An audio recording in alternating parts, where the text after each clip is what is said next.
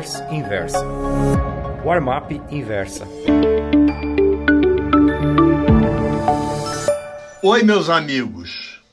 O título da Warm-up Pro de hoje é O Desafio de Boris. Tal como era esperado, o exótico político inglês Boris Johnson, ex-prefeito de Londres e ex-ministro das Relações Exteriores da Grã-Bretanha, foi escolhido para ser o novo líder do Partido Conservador. Isso significa que ele será o novo primeiro-ministro em substituição a Theresa May, que renunciou ao cargo em 24 de maio por não conseguir aprovação do parlamento para suas tratativas com a comunidade europeia a respeito do Brexit. Johnson entrega hoje suas credenciais à Rainha Elizabeth II no Palácio de Buckingham. De sua parte, a soberana solicita a Boris que forme um novo gabinete. Tudo como estabelece a tradição. Como se trata de uma transição de conservador para conservador, boa parte dos ministros permanecerá. Outros, que não aprovam a maneira como Johnson lida com a saída do Reino Unido do bloco europeu, com ou sem acordo com os até então parceiros comerciais do continente, já renunciaram a seus cargos. Praticamente, metade dos britânicos é a favor do Brexit. A outra metade, obviamente, contra. Os dois lados radicalizam em suas manifestações. Os que abominam o Brexit traçam um cenário de horrores. A divisa internacional entre a Irlanda do Norte e a República da Irlanda, o Eire, se tornará uma fronteira seca, com 500 quilômetros de comprimento e praticamente nenhuma fiscalização aduaneira entre a comunidade europeia e a nova Grã-Bretanha independente. Na Escócia, a situação é ainda mais complicada.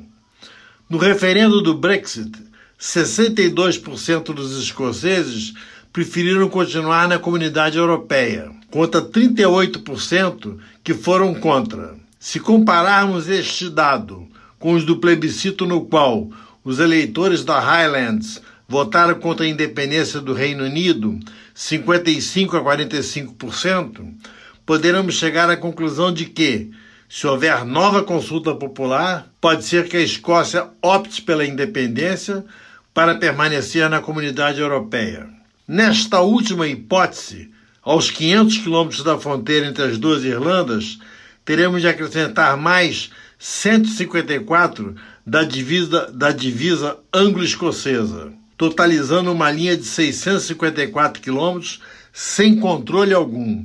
Ou melhor, de controle que ainda terá de ser implantado.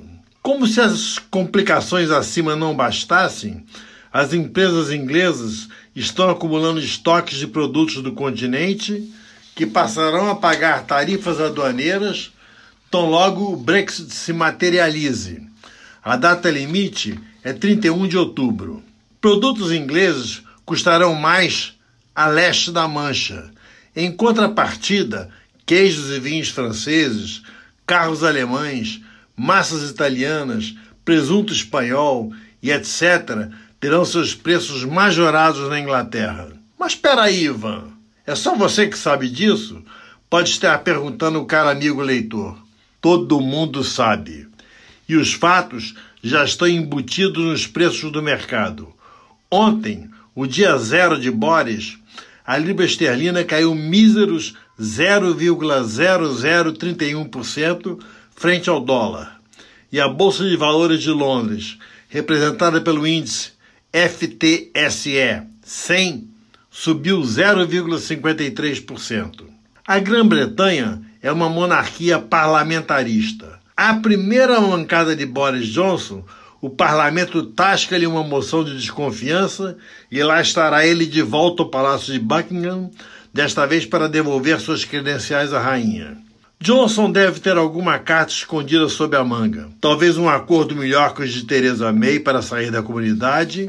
Quem sabe um plano desenvolvimentista para um novo país, agora livre das amarras regulatórias impostas pelo Parlamento Europeu. Isso saberemos nas próximas semanas. Não se pode esquecer que a velha Albion já se virou sozinha, numa situação muito mais difícil e prevaleceu, embora às custas de grande sacrifício. Estou me referindo a 1940 e 1941, era ela de um lado do canal e o poderoso Terceiro Reich de Adolf Hitler e seus extensos domínios do outro.